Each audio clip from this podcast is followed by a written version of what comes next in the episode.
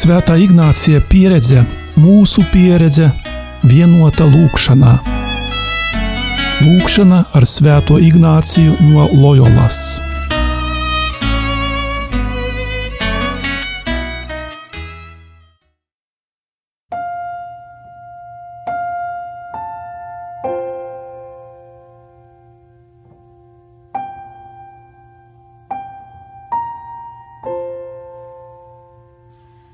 Klāt ir pēdējās adventa svētdienas Ignāciskās lūkšanas pusstundas laiks, gaidīdami cilvēku tapušā pestītāja, noslēpuma jauno atkal atklāšanos, šodien lūksimies kopā ar divām sievietēm - Mariju kunga māti un Elizabeti, Jāņa Kristītāja māti.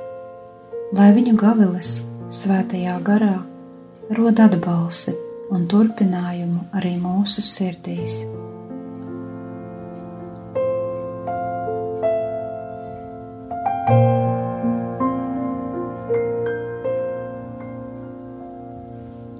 Iesākot meditāciju savās sirdīs, pilnīgi atdosim šo laiku Dievam, lai svētais gars ir mūsu sirds saimnieks.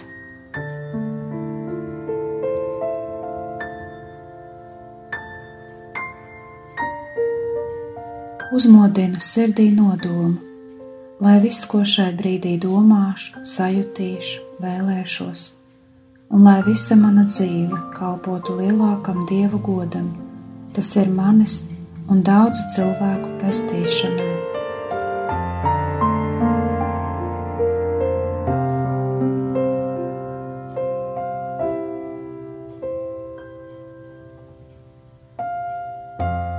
Ieklausīsimies fragmentā no Lūkas evanģēlija. Tajā laikā Dievs sūtīja eņģeli Gabrielu uz Galilejas pilsētu, kas saucās Nācerete, pie jaunavas, kas bija sadarināta ar vīru vārdā Jāzeps no Dāvida cilts, un jaunavas vārds bija Marija un eņģelis iegājis pie viņas sacīja: Esi sveicināta žēlastības pilnā, Kungs ir ar tevi. Viņa iztrūkās par šiem vārdiem un domāja, kas tas varētu būt par sveicienu. Bet eņģelis viņai sacīja: Nebīsties, Marija, jo tu esi atradusi žēlastību pie Dieva redzi, tu ieņemsi un dzemdēsi dēlu, un viņu nosauksi vārdā Jēzus. Un viņš būs liels un tiks saukts par visaugstā dēlu. Un kungs Dievs viņam dos viņa tēva Dāvida troni, un viņš valdīs pār jēkaba namu mūžīgi, un viņa valstībai nebūs gala. Tad Marija sacīja eņģelim, kā tas notiks, jo es taču vīra nepazīstu. Un eņģelis viņai atbildot sacīja: Svētais gars nāks pār tevi, un visaugstās spēks tevi apēnos. Tāpēc arī svētais, kas piedzimis, tiks saukts par Dieva dēlu. Lūk, Elizabete, tava radiniece! Vēl savā vecumā ir ieņēmusi dēlu.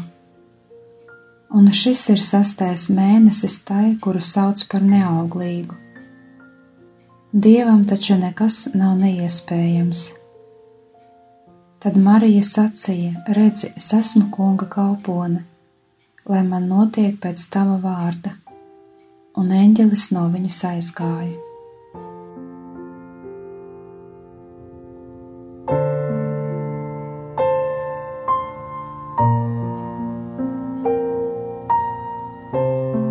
Adventa gars aicina tevi palikt līdzās Marijai.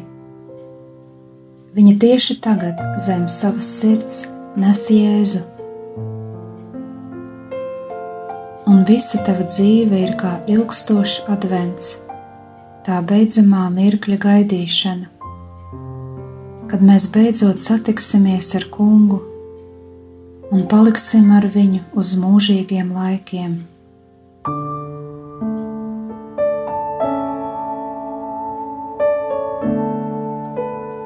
Tu jau zini, ka, lai sasniegtu pašu svarīgāko savā dzīvē, proti, satikšanos ar Jēzu Kristu mūžībā,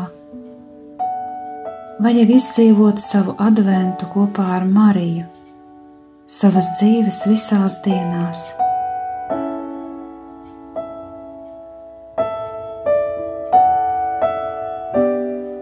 Nav labāka veida sagatavoties Ziemassvētkiem, kā kļūt par Marijas ceļa biedru,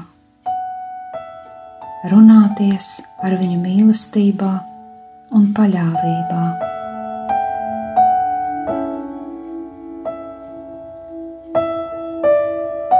Vai jaunava Marija izsauc tavā sirdī prieku par to, ka ved tevi pie Kristus?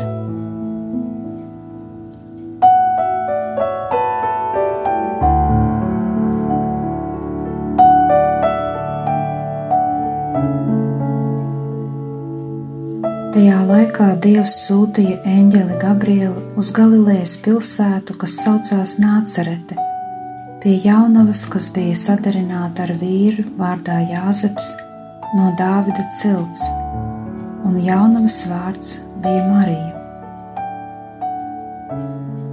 Esi kopā ar Mariju, paliec mierā, paļāvībā un klusumā lai norims tavas domas un rūpes.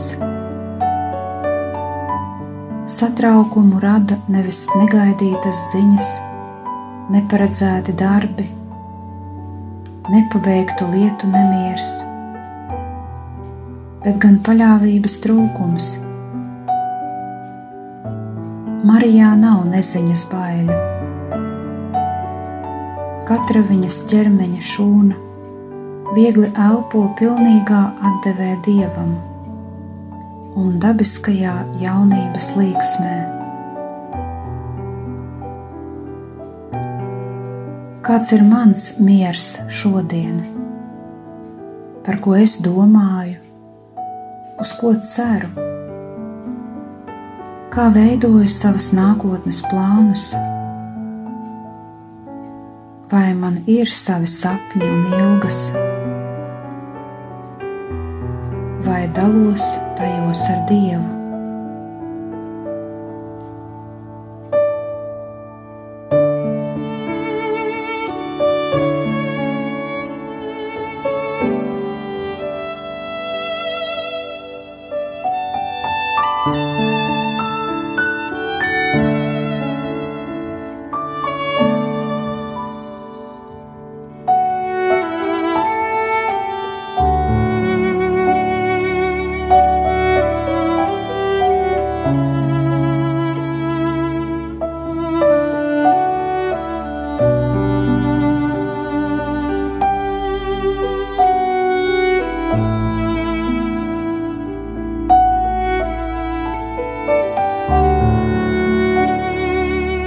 Eņģelis iegājis pie viņas sacīja: Es esmu sveicināta žēlastības pilnā. Kungs ir ar tevi. Viņa iztrūkās par šiem vārdiem un domāja, kas tas varētu būt par sveicienu. Pēc kāda laika mēs ieraudzīsim Jēzus bērnu gulošu silē. Un iepazīstot mīlestību, un dieva žēlsirdību. Katrs no mums varēs teikt, šajā naktī ir piedzimis pestītājs. Bet kā bija toreiz Marijai, kad viņa tika sveicināta ar mums šodien tik ierastiem vārdiem? Padomā brīdi par to, kā viņa palika ar šiem vārdiem ko viņa domāja, jūta. No kā viņai bija jāatsakās, lai kungs varētu izpildīt šo lielo apsolījumu visai cilvēcei.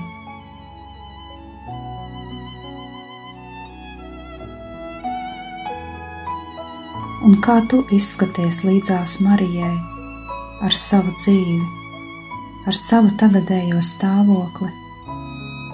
Ar savām iegribām, vēlmēm un vajadzībām.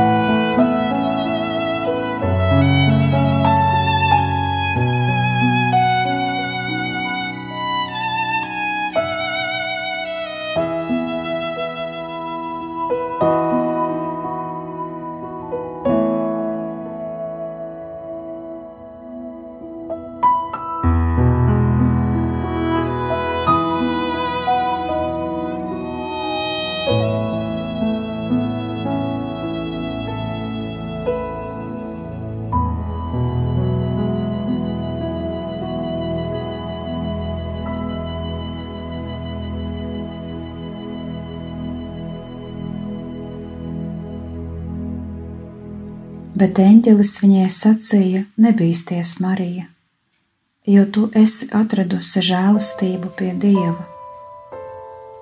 Redzi, tu ieņemsi un dzemdēsi dēlu, un viņu nosauksi vārdā Jēzus. Viņš būs liels un tiks saukts par visaugstā dēlu, un Kungs Dievs viņam dos viņa tēva Dāvida troni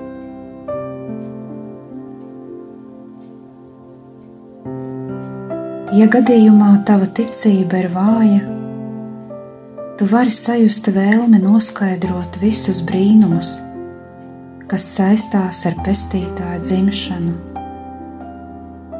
Tev var rasties šaubas, vai tu vari sākt prāta spēles. Ir cilvēki, kas tic, bet ir savā ticībā vāji ja vēlies sev palīdzēt, tad sāc audzināt sevī noskaņu, kas parasti cilvēkiem ir grūti. Ir apzināti jāatmet racionālais viedoklis, ka cilvēka prāts var saprast visas debesu un zemes lietas. Mūsu ieskauj dabas noslēpums piemēram, pievilkšanās spēks, laiks un matērija. Mēs atzīstam to un dzīvojam tālāk. Tad kādēļ neatzīt noslēpuma žēlastības, kas atrodas aiz šīs pasaules? Paliec brīdi klusās pārdomās un lūdz Dievam palīdzību to visu pieņemt un iemīlēt.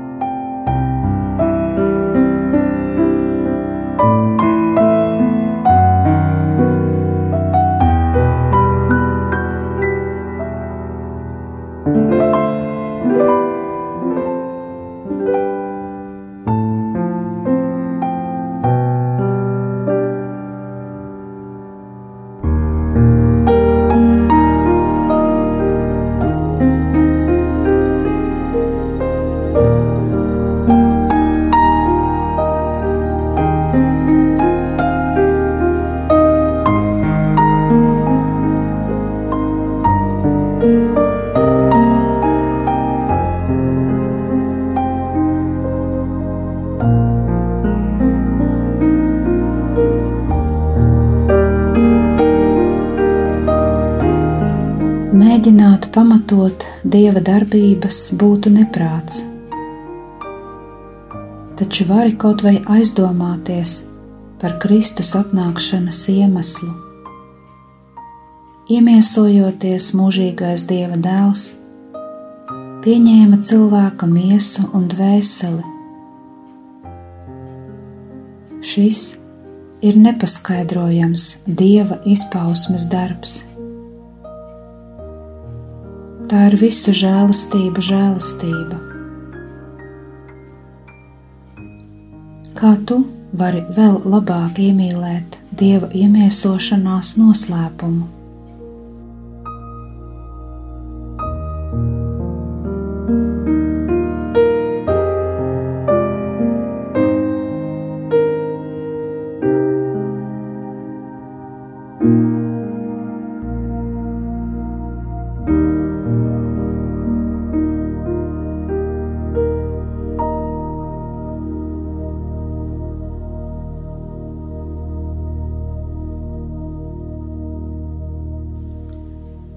Tad Marija sacīja eņģelim, kā tas notiks, jo es taču vīra nepazīstu.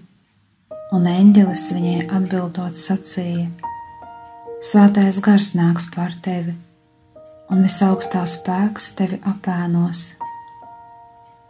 Tāpēc arī svētais, kas piedzims, tiks saukts par Dieva dēlu. Kungs, Izraēla valdnieks! Parādījās mūzum degošā krūma liesmā, un kungs tam deva likumu.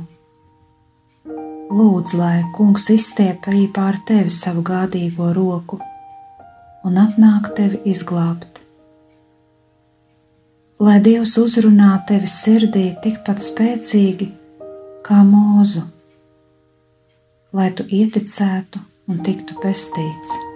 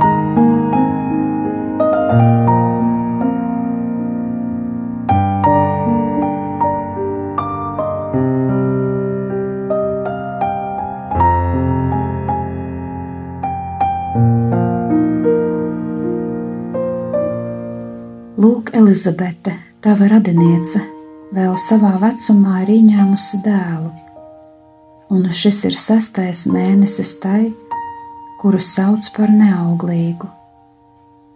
Dievam taču nekas nav neiespējams.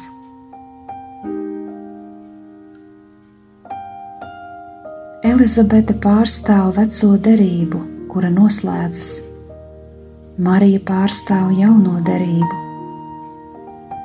Vecā derība pieņem jauno ar pateicību un paļāvību, atpazīstot tajā dieva dāvanu, kura nāk, lai piepildītu senās tautas ilgas.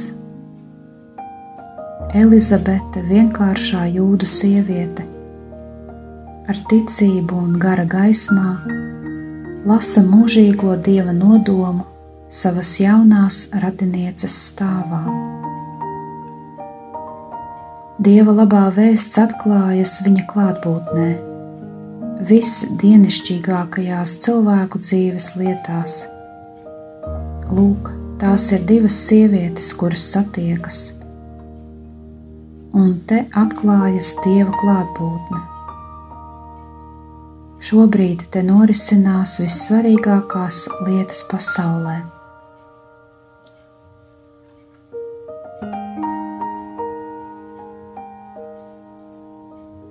Kāds šodien ir mans skats uz man tuvajiem, pazīstamajiem cilvēkiem?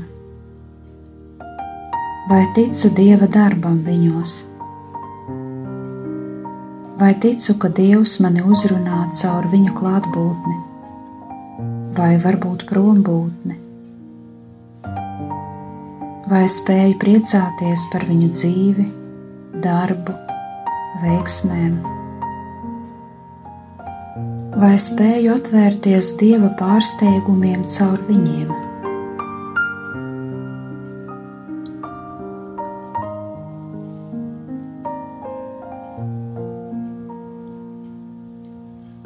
Tad Marija sacīja: Redzi, es esmu kunga kalpone lai man notiek pēc tava vārda. Un eņģelis no viņas aizgāja. Tie ir paši svarīgākie vārdi, kurus ir izteikusi mirstīga cilvēciska būtne. Tikai paša Kristus vārdi var būt svarīgāki par šiem vārdiem, kuri bieži tiek saukti par Marijas fiat vai lai notiek. Marijas visas cilvēces vārdā Dievam atbild ar jā. Cik daudz tu vari pamācīties no viņas piekrišanas?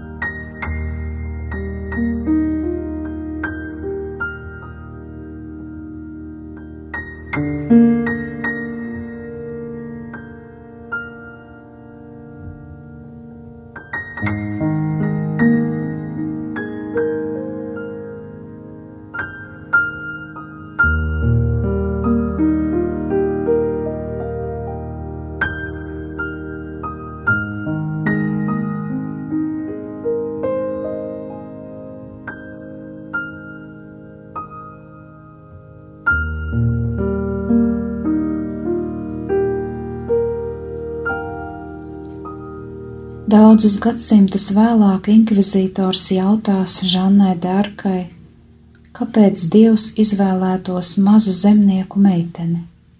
Viņas atbilde bija stingra, vienkārša un kaut kur atgādināja pasludināšanas Marijai noslēpumu.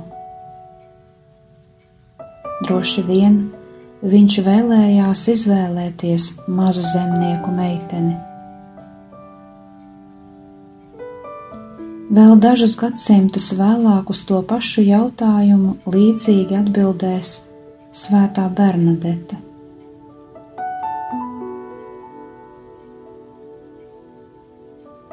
Muļķīgi, ka mirstīgi cilvēki mēģina skaidrot dieva domas, taču varam droši teikt, ka viņš gribēja parādīt, ka viņa žēlastība un pestīšana nav atkarīga no cilvēku nopelniem.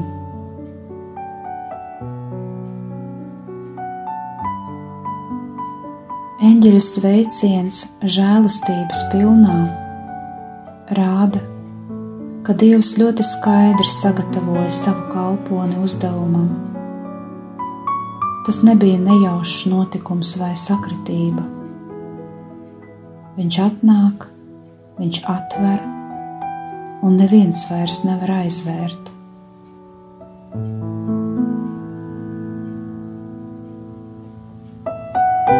Kāds ir mans vārds, kam tas kalpo? Ar kādiem vārdiem es dodu piekrišanu Dieva gribai savā dzīvēm?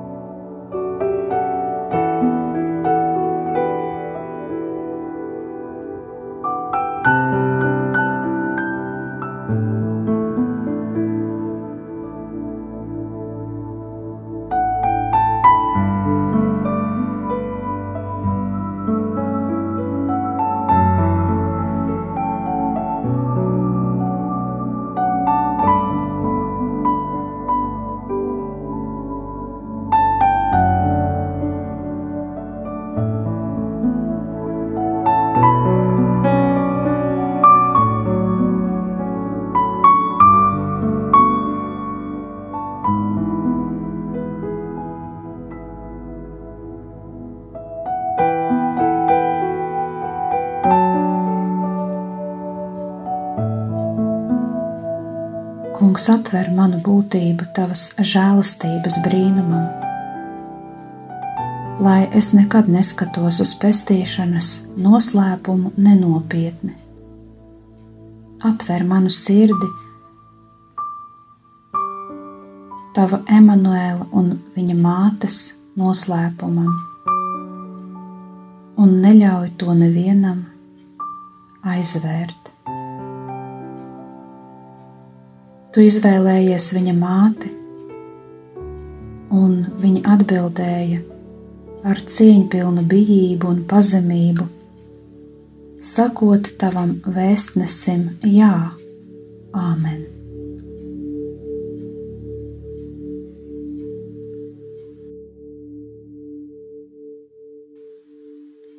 Dievs, Tavs svētais gars vada un piepilda Mariju lai viņa varētu iedegt prieku tavu bērnu sirdīs. Marija, tu esi svētīta starp sievietēm, un svētīts ir tavas miesas auglis, Jēzus. Dievs, caur Mariju mēs, visa baznīca, tevi slavējam, jo tu esi mūs atpestījis no grēka un nezināšanas tumsas Marija, tu esi svētīta starp sievietēm, un svētīts ir tavas miesas auglis, Jēzus. Dievs caur svētās jaunavas miesas augli tu atjaunoji un noslēdz jauno derību ar savu tautu. Marija, tu esi svētīta starp sievietēm, un svētīts ir tavas miesas auglis, Jēzus.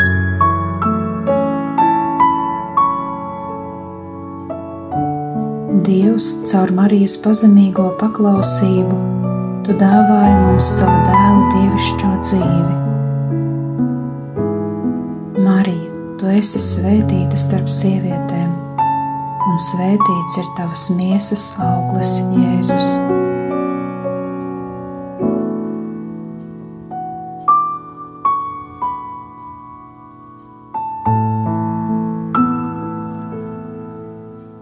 Tēvs mūsu, kas esi debesīs, svētīts lai top tavs vārds, lai atnāk tava valstība, tavs prāts, lai notiek kā debesīs, tā arī virs zemes. Mūsu dienascho maizi dod mums šodien, un piedod mums mūsu parādus, kā arī mēs piedodam saviem parādniekiem.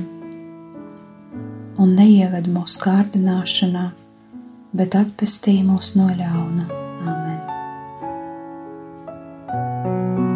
Kopā ar jums bija Euharistiskā Jēzus kongregācijas māsa Brigita.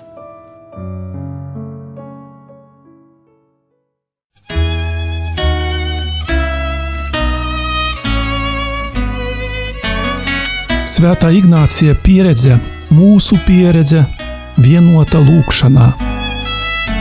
Lūkšana ar Svēto Ignāciju no Loyolas.